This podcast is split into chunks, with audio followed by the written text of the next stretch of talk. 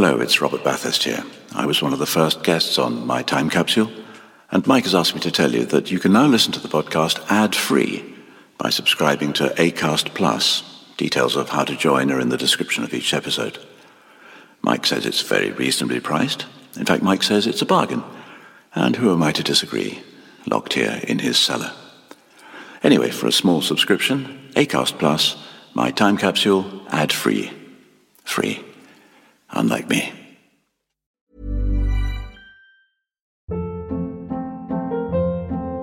Hold up. What was that? Boring. No flavor. That was as bad as those leftovers you ate all week. Keke Palmer here, and it's time to say hello to something fresh and guilt-free. Hello Fresh. Jazz up dinner with pecan-crusted chicken or garlic butter shrimp scampi. Now that's music to my mouth. Hello Fresh. Let's get this dinner party started. Discover all the delicious possibilities at hellofresh.com. Even on a budget, quality is non-negotiable. That's why Quince is the place to score high-end essentials at 50 to 80% less than similar brands. Get your hands on buttery soft cashmere sweaters from just 60 bucks, Italian leather jackets, and so much more. And the best part about Quince, they exclusively partner with factories committed to safe, ethical, and responsible manufacturing. Elevate your style without the elevated price tag with Quince. Go to quince.com slash upgrade for free shipping and 365-day returns.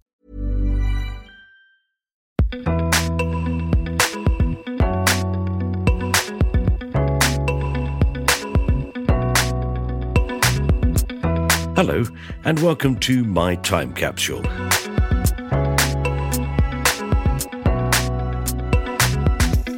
If you've heard this podcast before, I'm still Mike Fenton Stevens, and this is the podcast where I ask my guests to tell me five things from their life that they would like to put into a time capsule.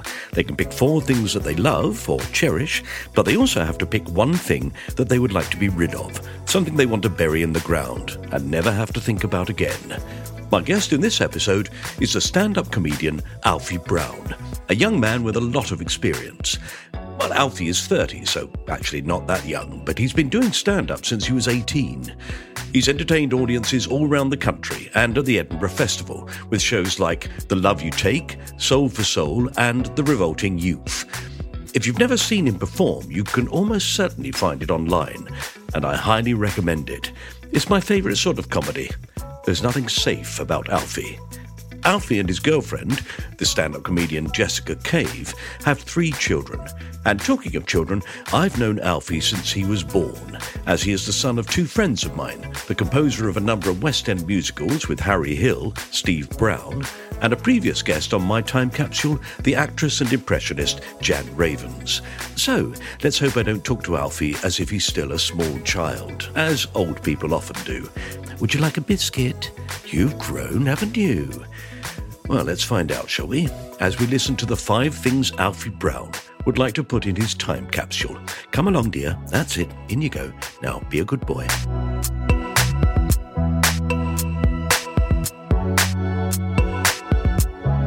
My first item is going to be an empty bottle of Estrella Mm. as a little memento of uh, I, that my life is full of different moments that mean something to me with regards to a certain sporting event or what sporting event has uh, the most magical or unexpected memory for me.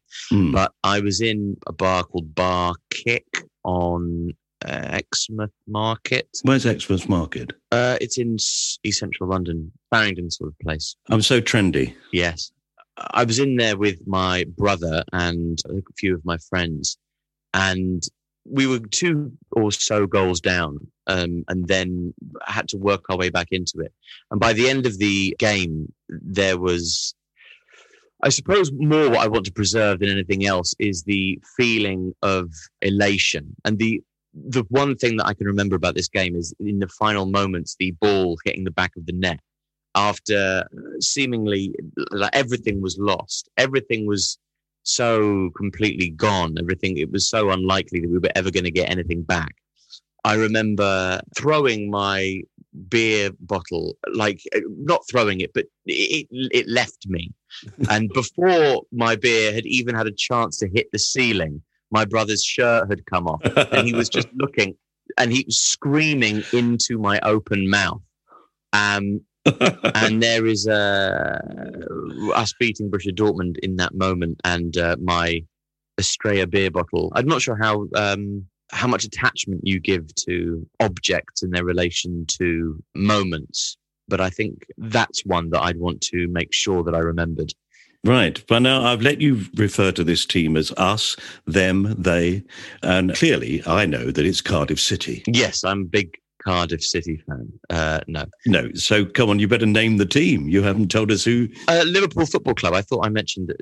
Maybe I didn't. So, okay, Liverpool, Borussia Dortmund in the final of. It was in the quarterfinal of the Europa League, and it's not the most glamorous and prestigious competition, and it wasn't the final, and it wasn't the biggest game that Liverpool have been involved in. But I think, in terms of combative football banter, fans of teams will often talk to each other in terms of, well, who's won how many trophies and whatnot. Yeah. And really, it's a subjective game of moments. And if trophies were the only thing that mattered, there would be no Brentford fans or Hartlepool fans or whatever. So it's about these moments, and it's a perfect storm of who you share these moments with and what these moments happen to mean to you. The the joy of football in and of its uh, moments is a subjective phenomenon. Mm. And that just happens to be, I think, the most giddy and frenzied with joy. My little brother did 10 years my junior, who I had bred for the express purpose of being a Liverpool fan. Um, I, in, invested my allowance or pocket money or whatever it would have, was I would have received when I was 11 or 12 into buying him Liverpool Football Club onesies and just not allowing any conversation in any other part of the family about what was going to happen. And then to feel that paid off in a moment of mutual ecstasy Mm. was um was absolutely spectacular. And it didn't even bother me how wonderfully and gorgeously haired his alpha barrel chest is. Um, he's got such a wonderful uh, spread of coverage of hair on this chest. And I didn't even mind in that moment. I wasn't jealous. no, well, ripping your shirt off, that is impressive. I don't even know how it came off. It was so quick. It was such an instinct that, well, this goal's gone in. So now, obviously, my top has to immediately be removed. I have no idea where it went or how it came off, but I just remember the next thing I knew after I'd finished screaming or flailing everywhere was his arms. Uh, I'm picturing Eric Bana. oh, yeah, Eric, Eric Bana, the Hulk. Yeah, yeah, yeah. Yes. if there was perhaps a Hulk who was triggered by uh, different emotional states, Mm. as in the Eric Bana being the anger, then that could certainly have been um, "Don't make me joyful. You wouldn't like me when I'm joyful." Brilliant. what is it? An empty bottle of Estrella? Well, I mean, like I suppose it could be full, but it'd be you know, if I'm going to, uh, where am I taking this time capsule? anywhere you like. You can bury it, and uh, and then people in the future will look at it, or you can keep it for your own dotage, as it were. Well, it won't keep. I suppose I could have anything from this um, this evening. A pint glass from the. Maybe a pint glass. I think that's it. I'm, I'm going to change this to a pint glass. Okay. The thing is that bar kick, one of the most irritating things about it is it doesn't do pints. I like the trendy nature of it. I like the fact that you're in this trendy bar, and yet you have this sort of really guttural reaction. It's a fantastically interesting place. Bar kick, it's this Spanish place that shows all the football on loads of different screens. But it is this rustic, kind of gorgeous, no beer on tap, only bottled mm-hmm. beer and nice wine. And little sort of football fans getting ready, kind of amped up on their experience with little kind of charcuterie boards and uh, little tapas. Yeah, little tap. Genuinely, yeah, it's a really remarkable place. It's gorgeous. Were there foreigners watching this game with you, or was it all English people in that room? Uh, no, I think there's it's, it's quite a given the part of London and given the nature of the bar, I think it attracts a lot of European audience. Mm. I mean, the bar was teeming with people, and uh, me and a few friends and my brother, we made a habit of going there each leg of the uh, Europa League final that year. I mean, of course, Liverpool have gone on to far greater things than this, but um, even more romantically in my brain, that was sort of the catalyst, the first moment for things getting better, perhaps. The hope had come back at that point. Yes. You must have had many years of we'll never be the team we were. Well, yeah, and, and the team that we were being before I ever was, Mm. before I ever was conscious of any glory or uh, Liverpool victories could be viewed upon in some sort of boring everyday occurrence. I have no recollection of that. But I suppose if I'm getting together a time capsule, I'm going to have my little bottle of uh, Estrella, maybe even broken as it's collided with the ceiling in a moment of abandon and joy. yeah. Yeah, if the time capsule's for me, I'm certainly keeping that. And uh, I'll try and leave some better clues as to our time if it's not for me. Well, it's fine. You can be as, as mysterious as you like. Okay, great. I've watched a number of games with great crowds of foreigners. I went to the Euros in Portugal All right. with my family, and we travelled around Portugal watching some games live and, and most of the games on television in bars. But of course, each bar would attract people from almost every country in Europe. I loved it, apart from one experience where we watched Germany play a game and the bar was full of all sorts of nationalities. And then these two rather shy looking German lads walked in and sat at a table in the corner. And some Dutch people we were sitting near stood up and started singing, If you hate the fucking Germans, clap your hands. If you, ha-" and almost immediately, the entire bar stood up and joined in. Jesus. Yep. I mean, I know that there's a huge rivalry between the Dutch and the Germans in terms of uh, football and possibly more broadly speaking than that. But I mean, uh, hard to imagine that those sorts of people exist. And also, I have this rather almost a sort of a, a reverse xenophobia in operation whereby I think, well, no, Dutch people are far too nice and too friendly and too cultured and too Dutch people who I've only ever seen in Amsterdam or Rotterdam. Ah, there we are, you see. Yeah, yeah, yeah. They were from the Dutch border, right against Germany, and they really hated the Germans, really hated them. And I thought, oh, that's a side of Europe I've never seen. How completely repellent. I Mm. wonder how the Portuguese feel about the Spanish. I don't know. I wonder if it's the same. They feel sort of dominated by them. Geographically, it's such a, you know, if Portugal was a room, it wouldn't be allowed to smoke, would it? no. It's got too many bits of Spain encumbering. Which year was this? Was this 2004? 2004, yes. Was it the Euros where Wayne Rooney, the 18 year old, burst onto the scene? That's right. And then got injured. Yes. And we were 1 0 up against France until about the 87th minute. Yeah. Yeah, I was at that game Oh, wow. and then witnessed the reaction of all the English fans afterwards and swore I would never go and see another England game. I think I was put off going to England games as a nine year old. I actually had a wonderful experience at Euro 96, the only international football games I've ever been to. No, tell a lie, the only England international football games I've ever been to.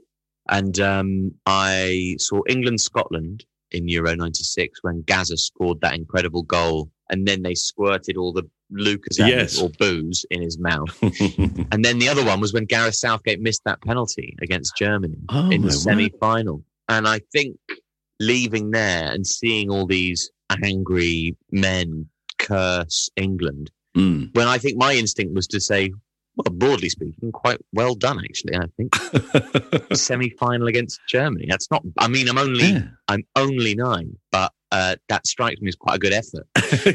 Um, and we only just lost. and we only just lost. Yeah.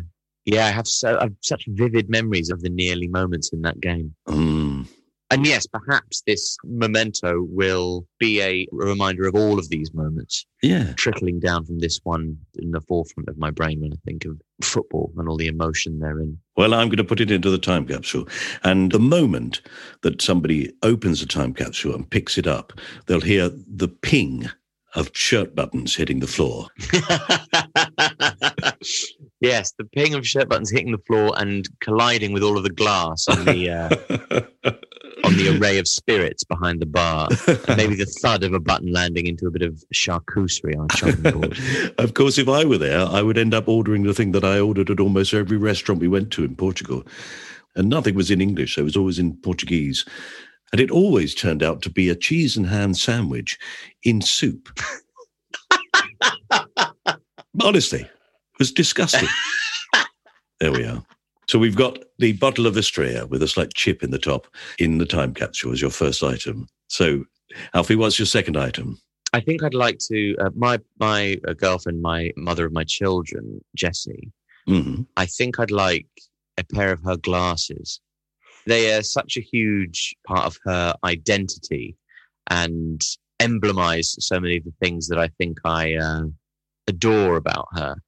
And I think I'd like to, uh, I, I, think I'd like to place those in the time capsule.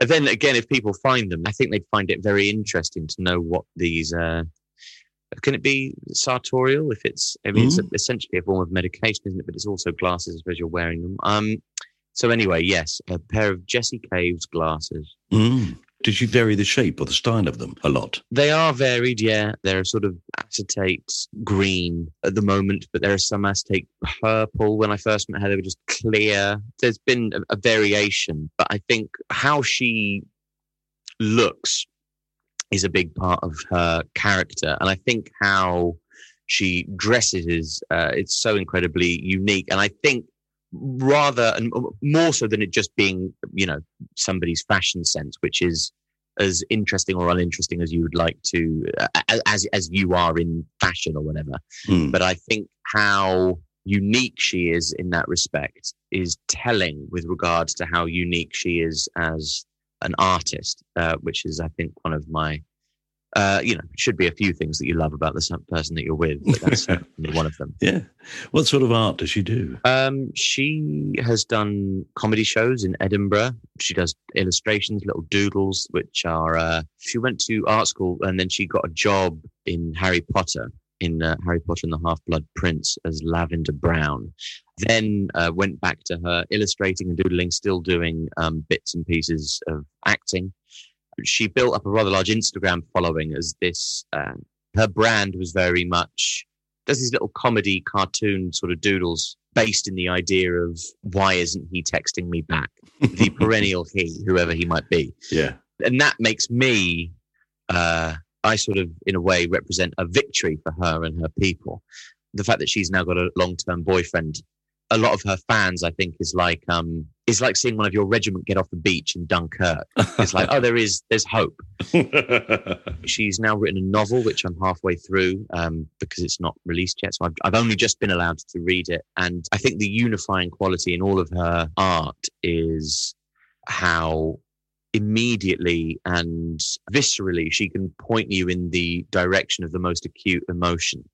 And um, the most naturalistic acting style can sometimes be dull, but the way in which she takes you through the journey of her brain and how tangentially the real human brain can work. You can be thinking, oh, I'm upset, but I also like crisps. Maybe I can be upset and have crisps and uh, just all the mad things that you can think in the period of a day. And that she manages to articulate all these idiosyncrasies that we have, I think, and be truly honest and engaging about the processes that we have, whether we're going through a feeling of rejection or anxiety, or indeed in this book, uh, grief. She just writes it all incredibly well. And I think also this sense of authenticity, I think is the word, also exists in her uh, clothes and what she wears and how she is. And the center point of what she wears is her glasses. So mm. I think I'm going to put them in my time capsule. Yeah, you certainly can. There are a number of people out there who you look at the way they dress or their style in a way and you say, you've sort of imposed that on yourself rather than it coming from within. Mm. You've seen it somewhere else and it's not really you. But when you see someone who's genuinely got their own style, without a doubt, it's it's incredibly attractive. Mm, it's absolutely intoxicating because you immediately feel like they've given you something of themselves, and that you won't have to suffer any artifice in the same way that you will do uh, with a lot of people. Mm. And also, it's an incredible sign of strength of character, I think, to go. Well, I didn't need to see this on a mannequin or in a catalogue to know that it was a good idea. I knew. I knew by myself.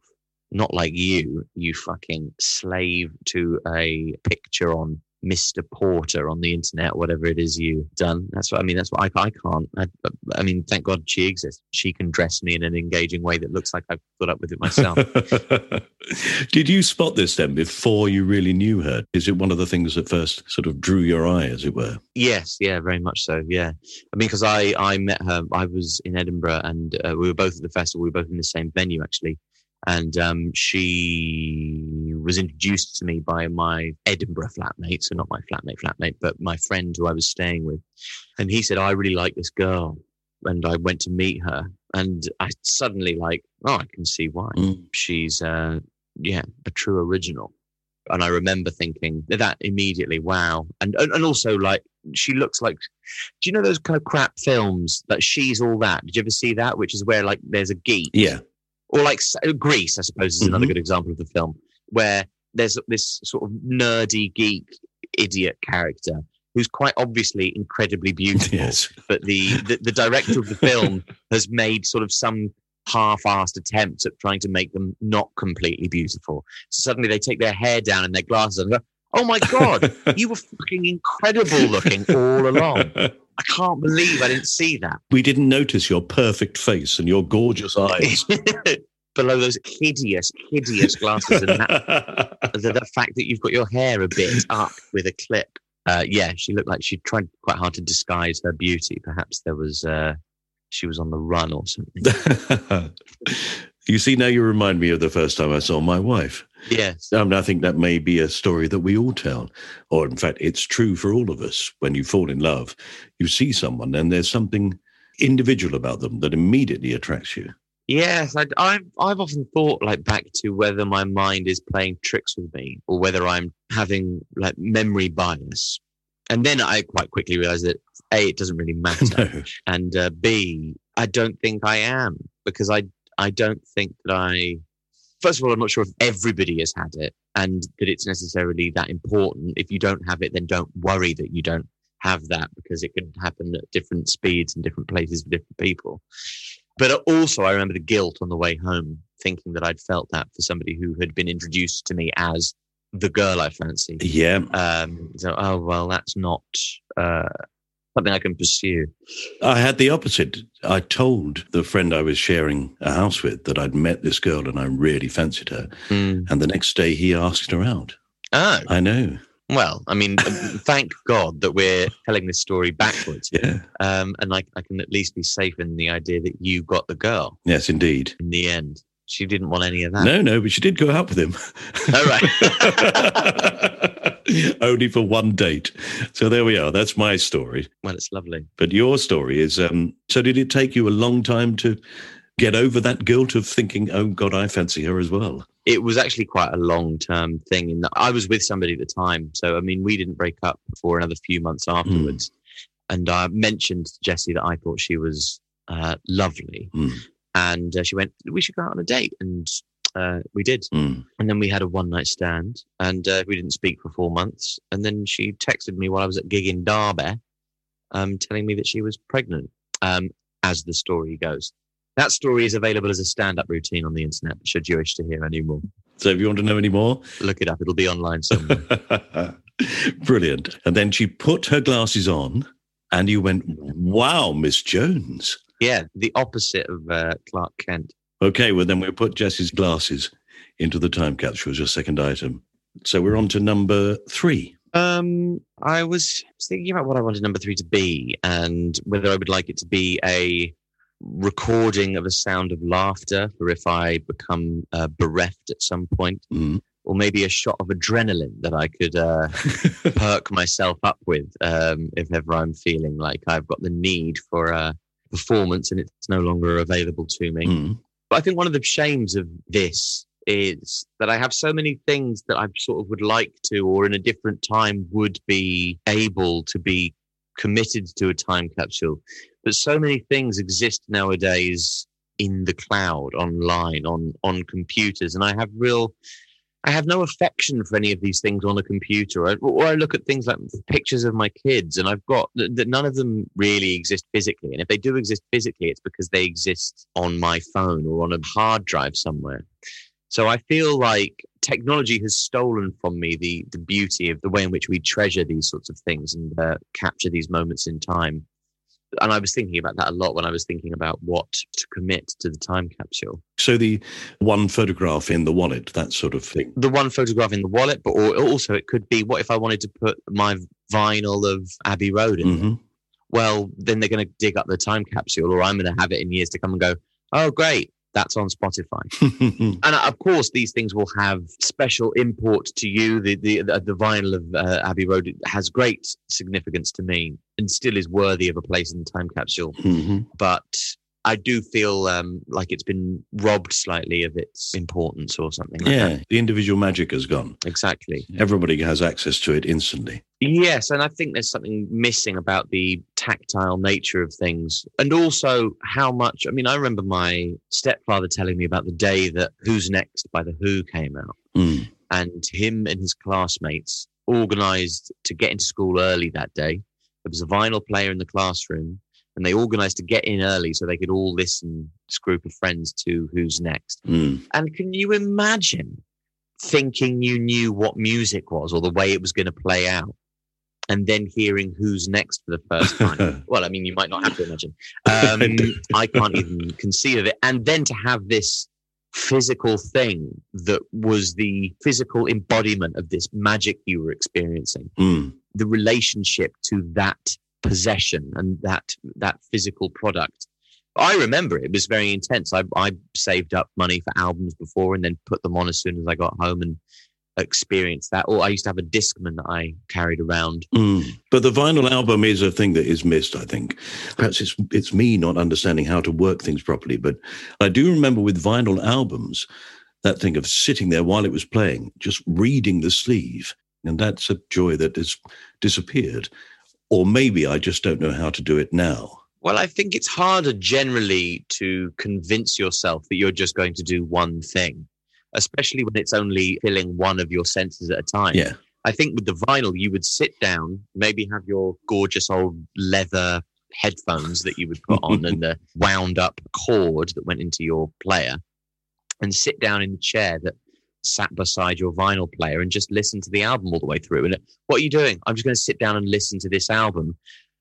An album has now become something, perhaps disrespectfully to those who make albums, as something that you do whilst you're doing something else. I'm going to go somewhere, so I'm listening to an album. I'm going to drive somewhere, so I'm going to listen to an album. Mm. I'm going to clean or something and listen to an album. Or, in fact, I'm going to listen to an album, but not in the order in which they intended it to be listened to. well, the idea of that, yeah, is completely from the past, isn't it? Maybe that's a good thing. But I do remember a story about Paul McCartney saying to his mate, Do you want to go and see Jimi Hendrix? He's playing in a club down the road tonight. Walk five minutes down the road. He didn't announce he was arriving, didn't tell Jimi Hendrix he was going. And they'd released Sergeant Pepper's Lonely Hearts Club Band on the Friday night, and this was a Sunday night. And Jimi Hendrix walked out on stage and said, Good evening. Going to start with a great song from a new album. Jump, jump, jump, jump, da da da da. And played with Sergeant Pepper's Lonely Hearts Club Band. And Paul McCartney said it was one of the most magical moments of his career because the idea that in two days, Jimi Hendrix had absorbed this song and then performed it was just fantastic. Christ. I mean, that's so incredibly spectacular. Mm. It's hard to know. It's hard to know where where everything could have gone from there. Really, I mean, I, I often feel like I'm guilty of being a a bit of a fuddy duddy or uh, over romanticizing the past. But that me and my friend did play a game once where we um got a chart out of how many weeks in a year? 52. 52. So one versus one, two versus two, 52 times. 1970 versus 2010, I think it was. and we wanted to contrast what was number one in the charts versus what was number one in the charts in 2010. hmm And I think the closest 2010 got to taking a week was Rihanna and Eminem versus the Partridge Family. and even then, I was I was inclined to give it to the Partridge Family. Did you not come across one of those weeks where suddenly it was, you know, Ernie or something? Not in 1970. Uh, 1970 starts with My Sweet Lord by George Harrison. Ah, there are golden years, though. Yeah, but I can't remember what our most recent golden year would have been in terms of pop charts.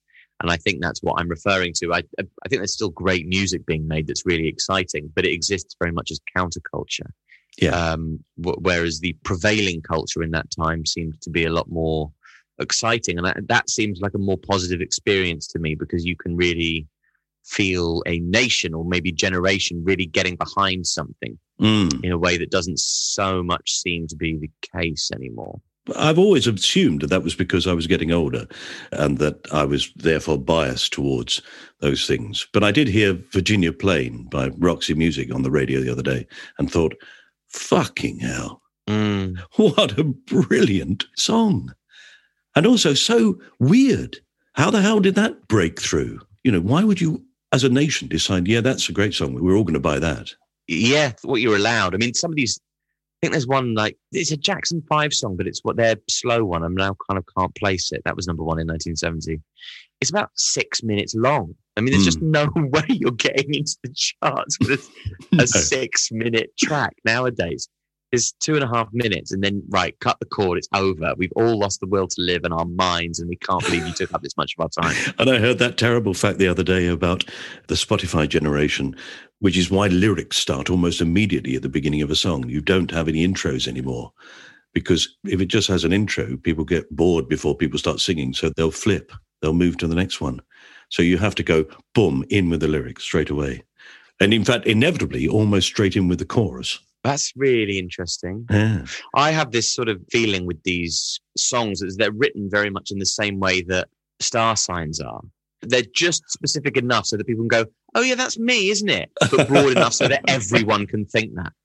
Yeah. Absolutely everybody. Every Adele song is sort of like, "Oh yeah, I've had an experience a bit like that. This song must be for me." Hey, I'm a woman. yeah, but not actually engaged or exact enough to really give you a genuine feeling of anything specific or Yeah. interesting beyond that first moment. That's right. That Adele album that's named after me because I was once 18. Yes. anyway, um, so I think I am going to stick Abbey Road, the vinyl in there. I sort of pushed you down that road, though, didn't I? Did I do that? I, it's a toss up between that and my. I had a Discman when I was um, 15 or 16. hmm And that was back when I would go into the shops and spend what uh, extra money I had. I suppose that when you're that age, all money is extra money. You have no, I've, I had no dependents. Um, to speak of. no, no. Um, yeah, I would just go and buy records and uh, then and listen to them on the way home. And then sometimes with my then girlfriend, we would sit and listen to. Um, I had the West Side Story soundtrack, and we'd listen to the West Side Story soundtrack, but it had been mixed in stereo, so it was a nightmare. One earphone each. You of had to fill the other one in on what was going on. Just- they do actually like to be in America. Okay. And she'd go, that's very interesting because I think my group are being sarcastic about it. My one wants to go back to San Juan. Oh, really? Mine's got, mine has a boat you can get on. That's. That's a great way to listen to it. yeah. Well, it's interestingly enough, I do remember Beatles because then quite often you just get the sort of a harmony track. Mm, It's quite interesting. I quite liked it. yeah, really interesting. Also, I remember um, Crosstown Traffic being a good one for that, going back to Jimi Hendrix. Yeah. Because that's that beginning where it goes from right to left. Uh, oh, have you have you got the da-dung, da-dung, da-dung? Mine hasn't started yet. okay, so Abbey Road. It is a great album, so I think you're very wise to put it in. I went on a holiday to Italy when I was a teenager, and we all forgot to take music with us, apart from one person. And so the only record we had for the entire two weeks was Abbey Road, which we played over and over and over again. And the fact that we never got bored with it Yeah. proves that in the end, the love you take is equal. Can't remember the rest of it.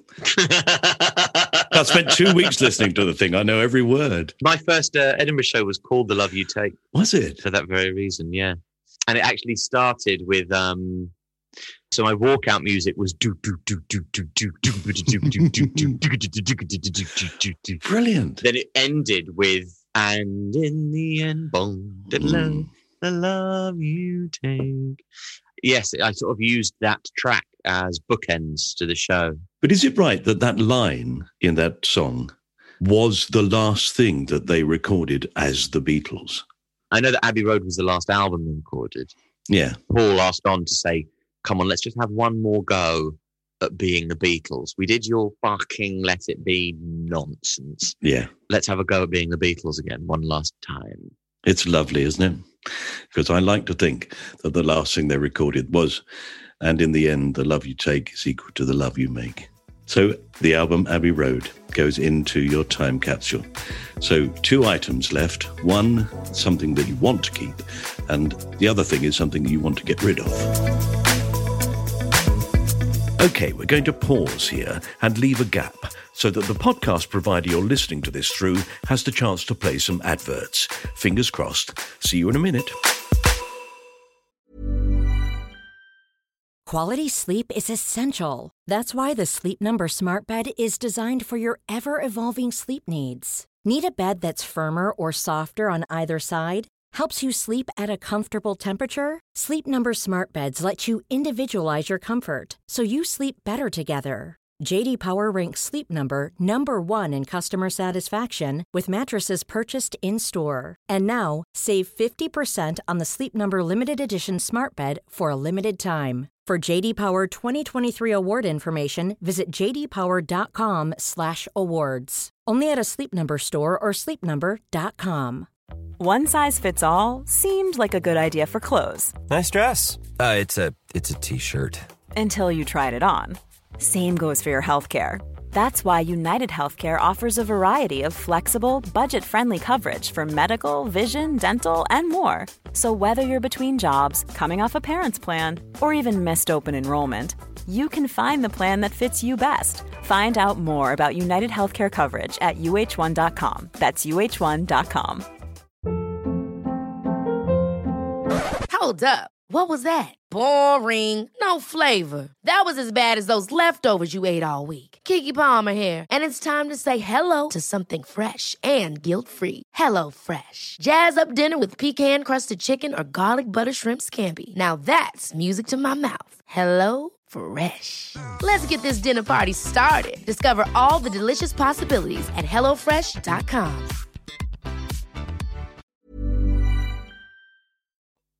Welcome back. Does that fingers crossed thing work? I suppose it's nice to feel you have a small influence on the randomness of the world. Still, one thing I can control is when we get back to the podcast to find out what else Alfie Brown would like to put in his time capsule. See, I could have done it then, but I'm not going to. I'm going to do it now. Actually, now. for the purposes of myself wanting to read it again because it means a lot to me. I had a copy of a play that I went to go and see. It's the only play I've ever bought on my way out of the theatre from the bookshop. And it's called The Pillow Man by Martin McDonagh. And it just did a remarkable job on me, that play, uh, in terms of Mm. how incredibly funny it was and the darkness of the humor. And going to see it at probably quite a formative age for me in a comedic capacity, the depth of the darkness that, that the humor was uh, coming from, and the tragedy, and how tender it was, and how extremely frightening. And the fact that it could exist as uh, such an interesting political statement and such a tender human statement, and uh, all of these things in combination, and that there could be so much it. I could keep on going back to it. Um, and I lent it to my friend, and he lost it. Mm. Uh, and I think I've done that twice, lent it to a friend because I wanted them to read it, and they've lost it, and I've ordered another one. So I suppose I'm gonna. Uh, I would want to put it in the time capsule to uh, ensure that none of my stupid fucking friends ever lose my play. and also that way I can make sure there's at least one place I know where it always is. What's it about? It is about a writer in a totalitarian state who is being investigated because a succession of murders and attacks in the area recently have been quite closely uh, resembling the plots of a lot of his children's short stories. Oh, great. he writes these uh, quite harrowing children's short stories, The Pillow Man being one of them. So he becomes a suspect. Uh, he's being investigated, and I've be- I've always been. uh, Have you ever read the um the Pinter short One for the Road? No, as an actor, I'm really bad at reading plays. It's not one. It exists in a sort of a dark and dusty corner of one of his compilations somewhere. It's not one of the ones that you'd have heard of, but it's again the same sort of premise: a writer being interviewed by the kind of demented and uh, rather vindictive head of police. Mm. and it's good, but it's very short. And it, uh, I, I think what Martin McDonagh does really well in his play is he gives everybody, everybody, a sense of humanity. and also twists what you think about the people constantly. Whereas uh, whilst uh, One for the Road is quite entertaining, it, it you're able to make up your mind pretty early about what you think about these people, and that remains consistent. But she has a prime example of the fact that I'm an actor who doesn't read plays or really know anything about his art. I've not heard of Michael McDonagh. There's two brothers. There's Martin McDonagh and Michael McDonagh. Have you ever seen um, In Bruges with Colin uh, Firth and Brendan Gleeson? I have, yes. That's by Martin McDonagh. Ah, right. Yeah, well, that's a fantastic film, isn't it? Yes, and he's now, you know, he does these films. He did that, Seven Psychopaths. Is that what it's mm-hmm. called? and um, billboards outside Ebbing, Missouri. Oh, fantastic! All completely brilliant films. And so, yeah, I went to go and see this play at the Lyttelton in the National Theatre with David Tennant and Jim Broadbent in it, no less. Must have been shit. It, it was, uh, yes, it was, yes, it was just so good. Um, so yes, I'm sorry if I'm talking to you about a play that you don't know. I'm perfectly happy to admit that I'm very, very bad at paying any attention to my own craft. I mean, there are too many plays to know all of them, aren't there? Um, yeah, but no, Alfie, look, I've seen all those films that you mentioned, and I never noticed who wrote it. So uh, I'm really not interested in other people's talent, clearly. Fair enough. Okay. How old were you when you saw The Pillow Man? It must have been 15, 15 or 16, maybe younger. Mm. It was also a time when I went to the theatre quite a lot because I think my dad was quite into the idea of trying to get me to be a person that went to the theatre more and was quite into the idea of him being a person that went to the theatre more mm. and quite into the idea. well, no, he was just um, single for a period of time, and rather than take a woman to the theatre, he decided to take his old son. Oh, nice. So uh, th- there was a period of a few years where me and my dad would go to the theatre together quite a lot and saw uh, lots of different things of varying degrees of quality and would enjoy talking about it afterwards over uh, fish and chips. Yeah, that's quite good, isn't it? Turning up at something without really knowing if it's going to be any good or not. As a student on the Wednesdays, Wednesday afternoons, when people were supposed to be doing sport, I would get on the bus and go to London and watch a play, watch a matinee. Wonderful. It was great. Wonderful. My dad was always quite keen to arrive at the theatre with very little idea of what the play was going to be or what the plot was, uh, what the reviews were like. Mm-hmm. He would get some sort of vibe or maybe a recommendation from someone somewhere. Go and see um, this at the Almeida or whatever. And he would go, okay, great. And then he would make a point of not finding anything else out about it. So we could all just try and make our minds up afresh and then seeing how our minds correlated to those who are employed to have the opinions and mm. either feel good about ourselves or stupid or just pig-headedly unwavering from our opinion. Yes, I'm right. Yes, I remember I was very stuck on the idea that I didn't like a play called The Goat or Who is Sylvia by Edward Albee mm. about a man who falls in love with a goat. Jonathan Pryce explaining to his wife that he is, in a genuine sense, in love with this goat. And his son, the rather annoying Eddie Redmayne, who at that point would have only been a teenager, um, just saying over and over again, "You're forking a goat. You're forking a goat." Um, but now, having reread it, I just think it's a completely brilliant play. So I, uh, I'm not sure that we always got it right. That is the nature of going to see these things. It depends on what sort of mood you're in. Yeah. You get that from the other side of being on the stage. You must get that as a stand up. Mm. You do a show and it absolutely goes a storm and then you get another crowd of people in in the same room and then it just doesn't work. I remember once i got heckled with some sort of a rudimentary entry level heckle like your shit. Mm. and i remember saying to the guy listen i'm not being very good right now but i'm not shit. I'm just not being very good. Um, so you're, you're sort of right but i am being shit but i'm not in and of myself shit. I don't know whether that makes you feel better or worse about the money that you spent. I can only apologize. Um, but there will be another act on after me, and uh, and hopefully they'll be on a bit of good form. But I, I think I remember having quite a long and drawn out conversation with this bloke, going, "Yeah, no, I, I totally agree with you. This isn't like."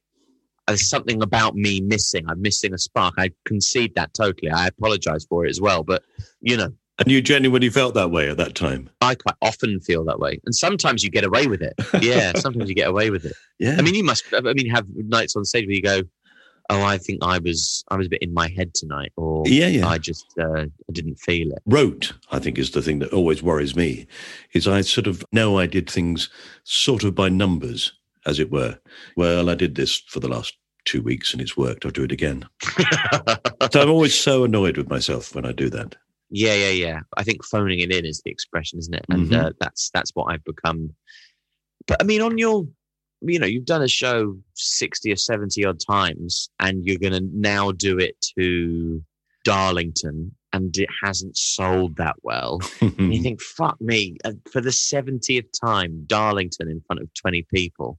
Mm. I'm either going to have to really try and get myself up for this or fail to get myself up for it and have to phone it in. Or you just find yourself phoning it in and think, oh, come on.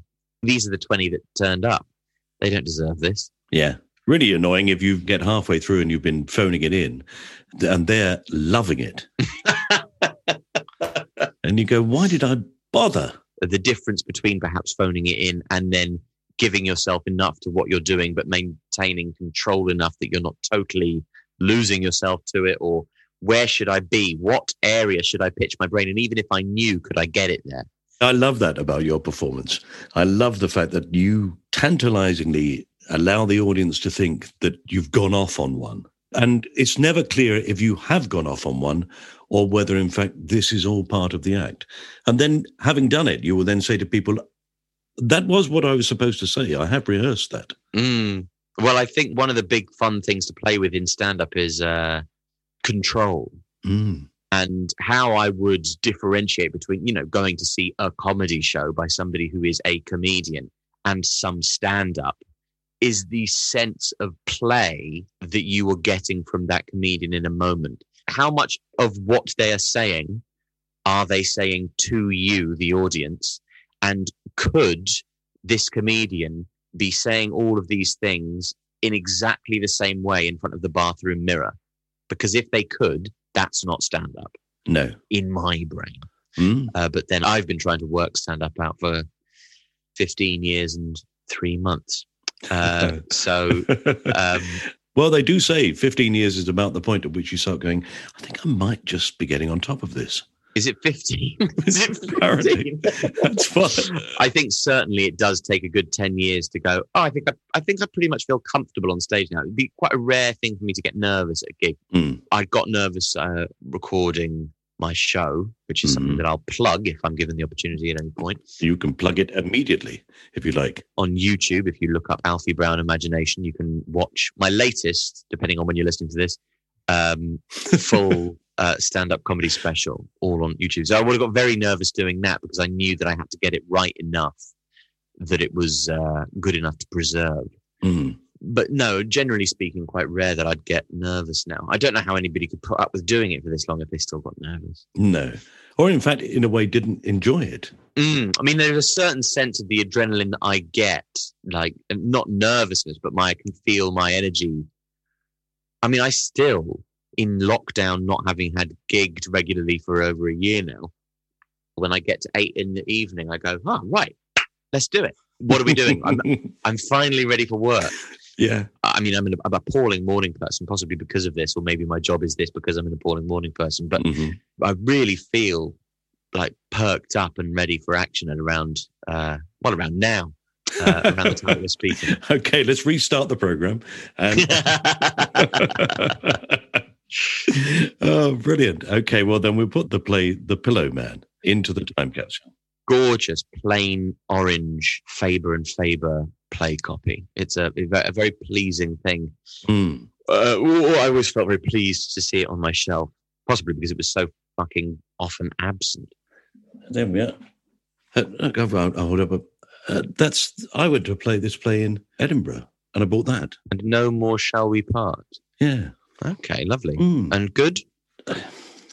I can't remember it now. Well, you bought it. Must have been all right. I know. Isn't that weird?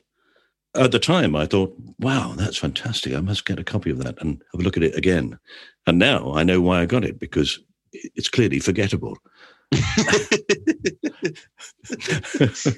Uh oh, I've just seen something brilliant yet forgettable. That's the perfect thing to write. If you can write anything, write something brilliant and forgettable.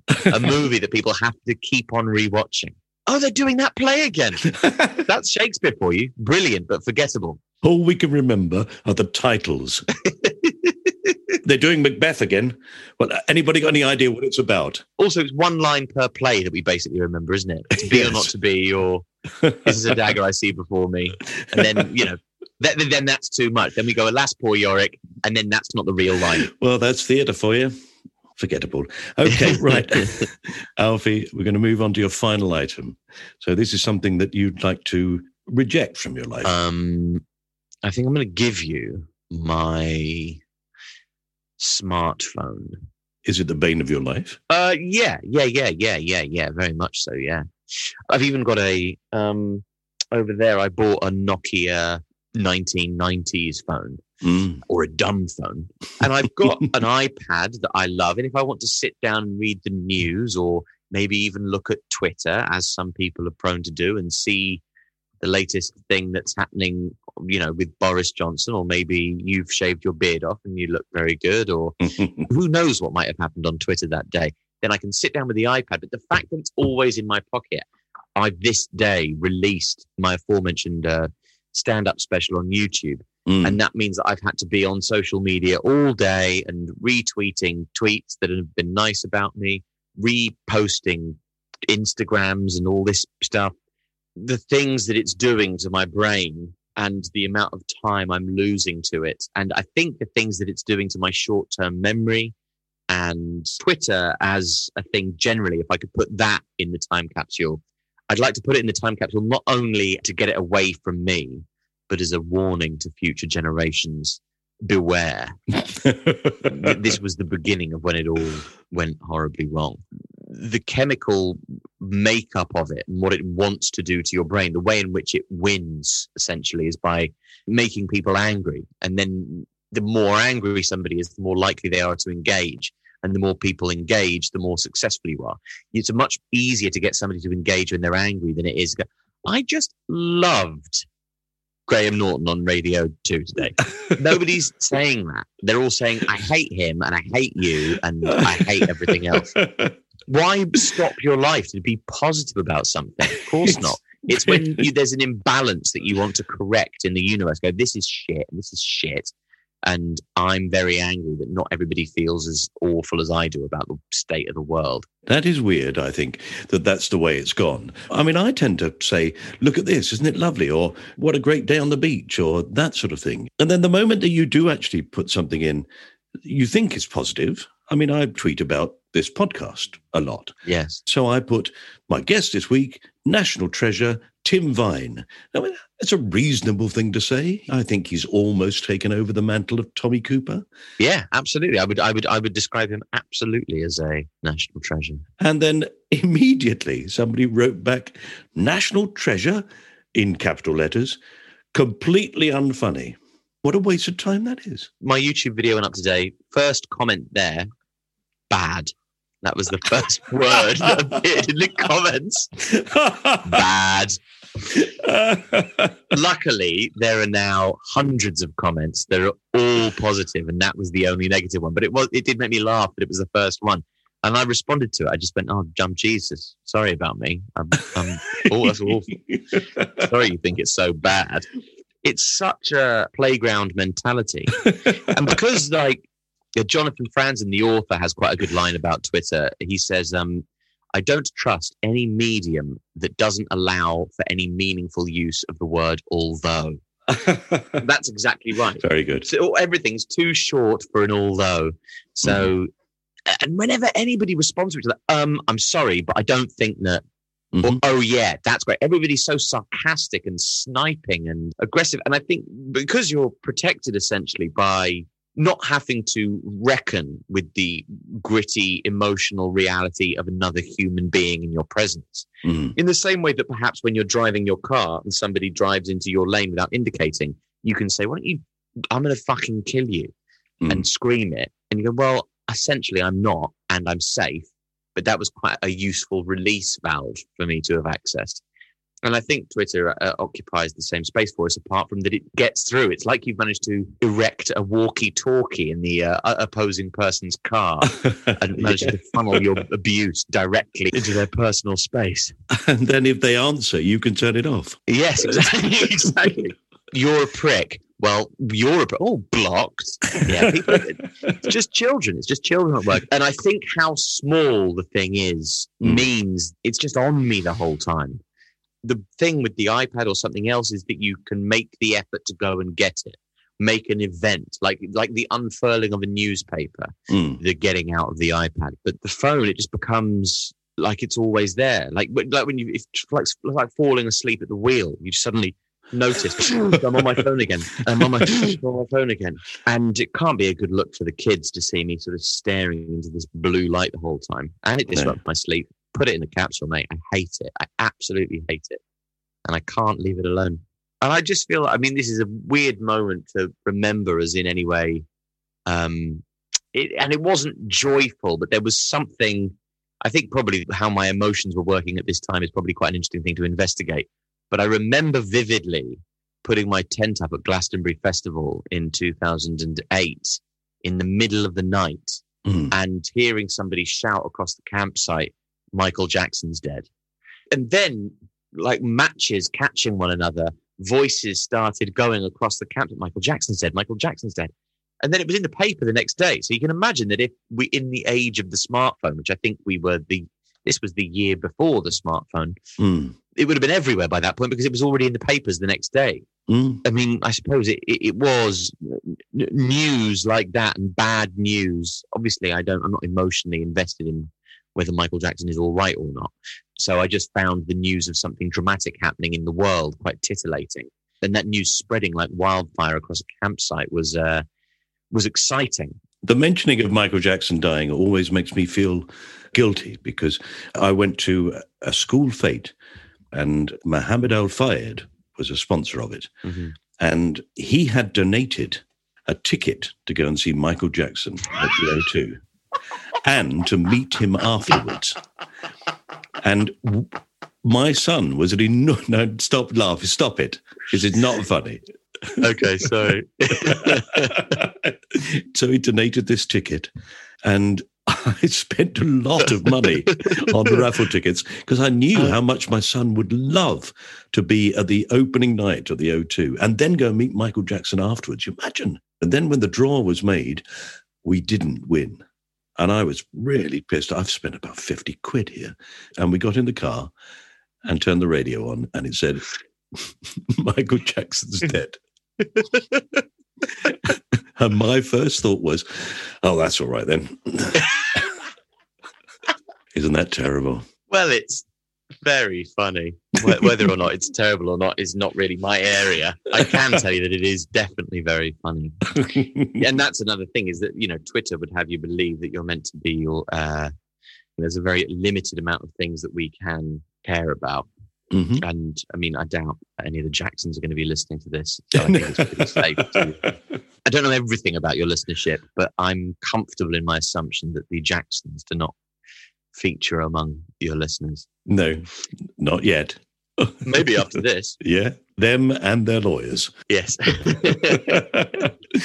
oh, right. So we will take your smartphone okay, good. and bury it deep in the ground. Good. Thank you. That's it. We're done. Thank you very, very much for having me. I really appreciate it. I've uh, really enjoyed it, actually. And if anybody does want to watch my special on YouTube, then please do. And also, please comment on it, something positive, uh, Mm. not only to defeat the baddie who said something nasty, uh, but uh, because it helps the algorithm and it helps other people to see it. Ah. So, any thumbs up and any comment on there, I mean, I just think it's a great shame, Alfie, that, you know, Michael Jackson can't say, hey, man, that was really bad.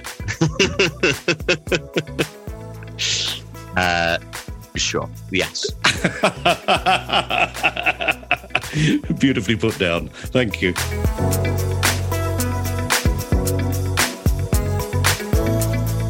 You have been listening to My Time Capsule, hosted by me, Mike Fenton Stevens. My guest was Alfie Brown. Do Google Alfie and watch him in action. It's great stuff. And please subscribe to this podcast to have all episodes past and yet to come made instantly available. Then, once you feel ready, you can rate us and maybe leave a really lovely review.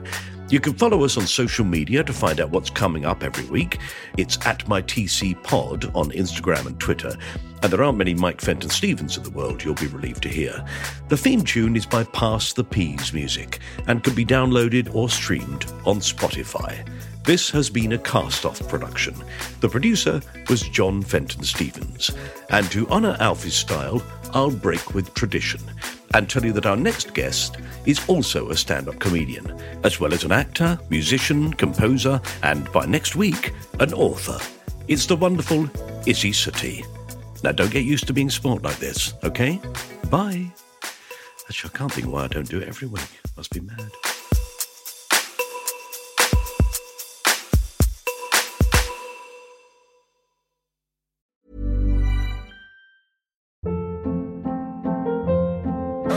Hold up. What was that? Boring. No flavor. That was as bad as those leftovers you ate all week. Keke Palmer here, and it's time to say hello to something fresh and guilt-free. Hello Fresh. Jazz up dinner with pecan-crusted chicken or garlic butter shrimp scampi. Now that's music to my mouth. Hello Fresh. Let's get this dinner party started. Discover all the delicious possibilities at hellofresh.com. Planning for your next trip? Elevate your travel style with Quince. Quince has all the jet setting essentials you'll want for your next getaway, like European linen, premium luggage options, buttery soft Italian leather bags, and so much more. And is all priced at 50 to 80% less than similar brands. Plus, Quince only works with factories that use safe and ethical manufacturing practices. Pack your bags with high-quality essentials you'll be wearing for vacations to come with Quince. Go to quince.com/pack for free shipping and 365-day returns.